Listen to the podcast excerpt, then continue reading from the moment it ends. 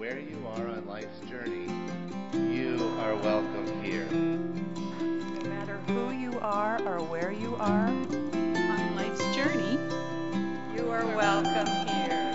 And you are wanted and you are valued here.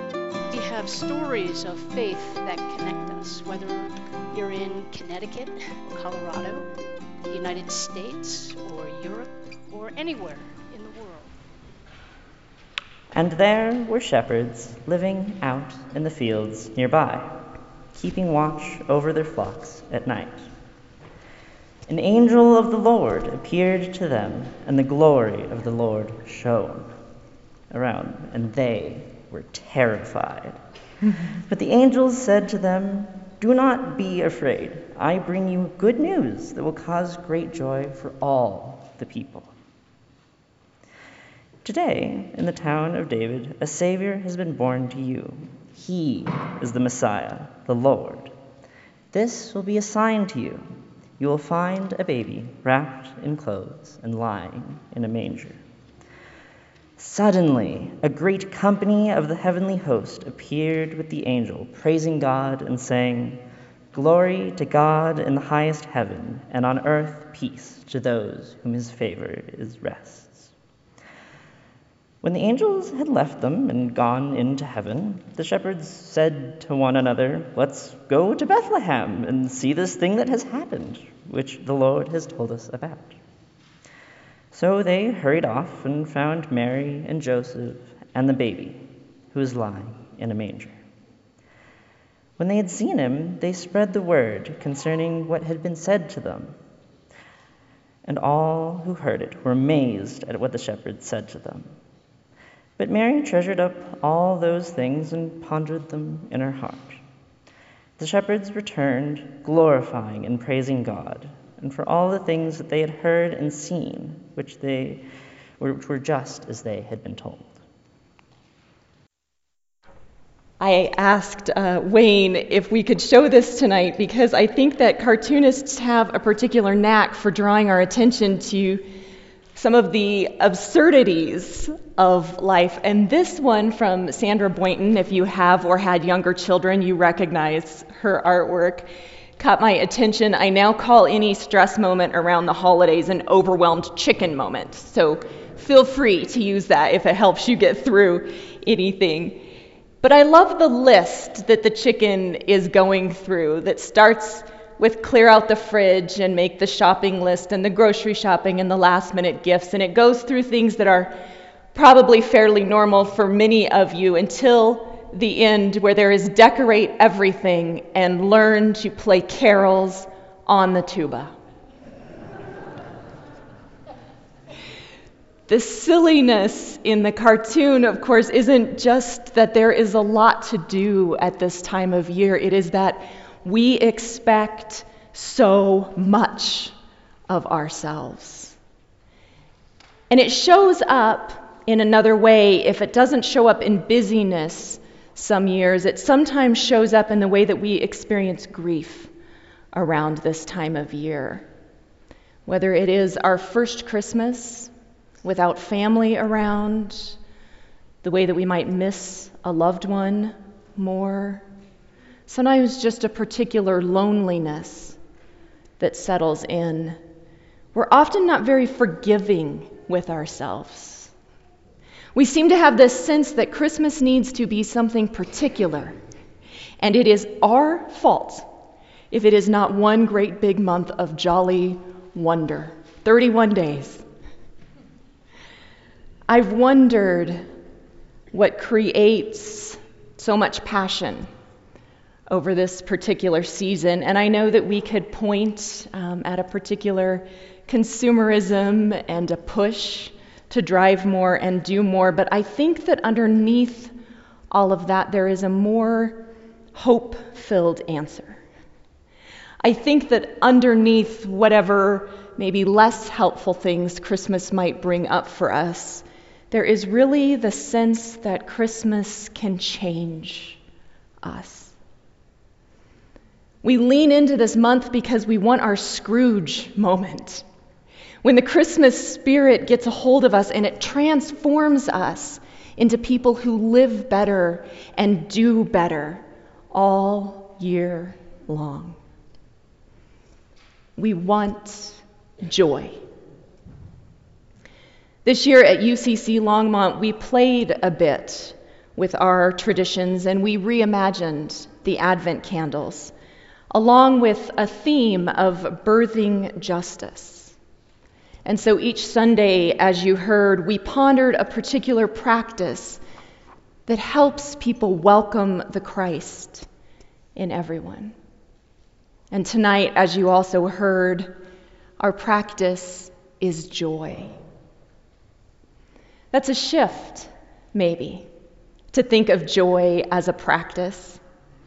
I think we tend to think of it as a reward for work well done, something like a victory party once we have accomplished our tasks. And so, thinking of joy as a practice reminds us that it is essential to the Christian life, not just something that we might get to. As Valarie Kaur says, in joy, we see even darkness with new eyes. Joy returns us to everything that is good and beautiful and worth fighting for. But there's a sweet spot to practicing joy. Giving generously and receiving open heartedly and creating places of beauty, which are all things that are part of Christmas, are certainly part of the practice of joy. But there is an easing off that comes too, and it is something that you learned if you watched any Christmas movies at all, ever. Joy comes when we open ourselves to the unexpected. When we're prepared just to receive it, whether life is going according to plan or not. That's why my favorite uh, Christmas movie this year isn't a Christmas movie at all. It's actually uh, the musical Come From Away, which I watched this fall. And it tells the story of the small towns in Newfoundland where flights were diverted when U.S. airspace closed on September 11th.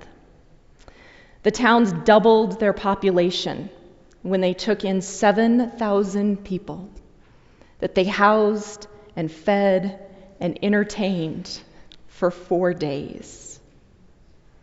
And I loved the title especially, Come From Away, which I learned comes from a Newfoundland phrase to mean anyone who isn't from there. I don't know how people in Newfoundland use the phrase. But I do imagine that the inflection could say a lot, like the way that we might say newcomer or newcomer. There's a choice, isn't there? And the choice that tonight's come from away story of all of the people arriving in Bethlehem brings with it is that if Christ comes in the stranger, what joy will we welcome him with? For a season that is laden with tradition and traditionalism, Christmas is really about embracing the new. Not only is it a come from away story, it invites us to be a come from away people meaning it invites us to keep seeing the world for what it is, what it could be, and not just what it is. Along the route to Bethlehem, I like to think of all of the countless places where people could have chosen a different path. An easier path, maybe, a familiar path. And yet they make that hard choice in that moment. And they make that hard choice because they do it with eyes that see the potential. The Christmas story is played out a thousand times a day, even now, all over the world. Any time people choose to turn toward the stranger rather than away from them, or to confront injustice rather than letting it stand. As we get together here together tonight, then, in this time that I think of as a thin time, where heaven is so close that we can almost touch the promise. We might pause for a moment to ask what emboldens people to make that choice? In other words, what is it that helps us practice joy even in the midst of upheaval? And for that, I want to return to the way that our scripture ended. When the angels had left them and gone into heaven, the shepherds said to one another, Let's go to Bethlehem and see this thing that has happened, which God has told us about. So they hurried off and they found Mary and Joseph and the baby who was lying in a manger. And when they had seen him, they spread the word concerning what had been told about this child and all who heard it were amazed at what the shepherds said. But Mary treasured up all of these things and pondered them in her heart. The shepherds show us that joy multiplies in the sharing. Those angels have barely put the trumpets back in what I imagine are little angel pockets when the shepherds take over. They just appoint themselves these grand marshals of a joy parade. And they embrace the upheaval of what has come into their lives and they shout that good news from Bethlehem to the fields and beyond. And from Mary, we learn that while God's joy is for everyone, it is also personal. She treasures these things and she ponders them in her heart. But it isn't the pondering of questioning, it's the pondering of wonder. Mary ponders these things the way that we ponder the things that there are no words for. She sits. And from Mary, we learn that sometimes joy is quiet, and in the quiet comes strength. The Christmas celebration whatever it is for each of you this evening and tomorrow will come and it will go. And I know that it will come and it will go differently for each of you. But whatever it brings, I hope that there is joy. Whether it is soft and personal or filled with so much noise you think that the shepherds and the angels are right there in your living room. And while we can't make Christmas last forever, the way the song says, I do hope that you take the experience and that you take from it the practice of joy and that it emboldens you to make the choices that you want to make in the coming year.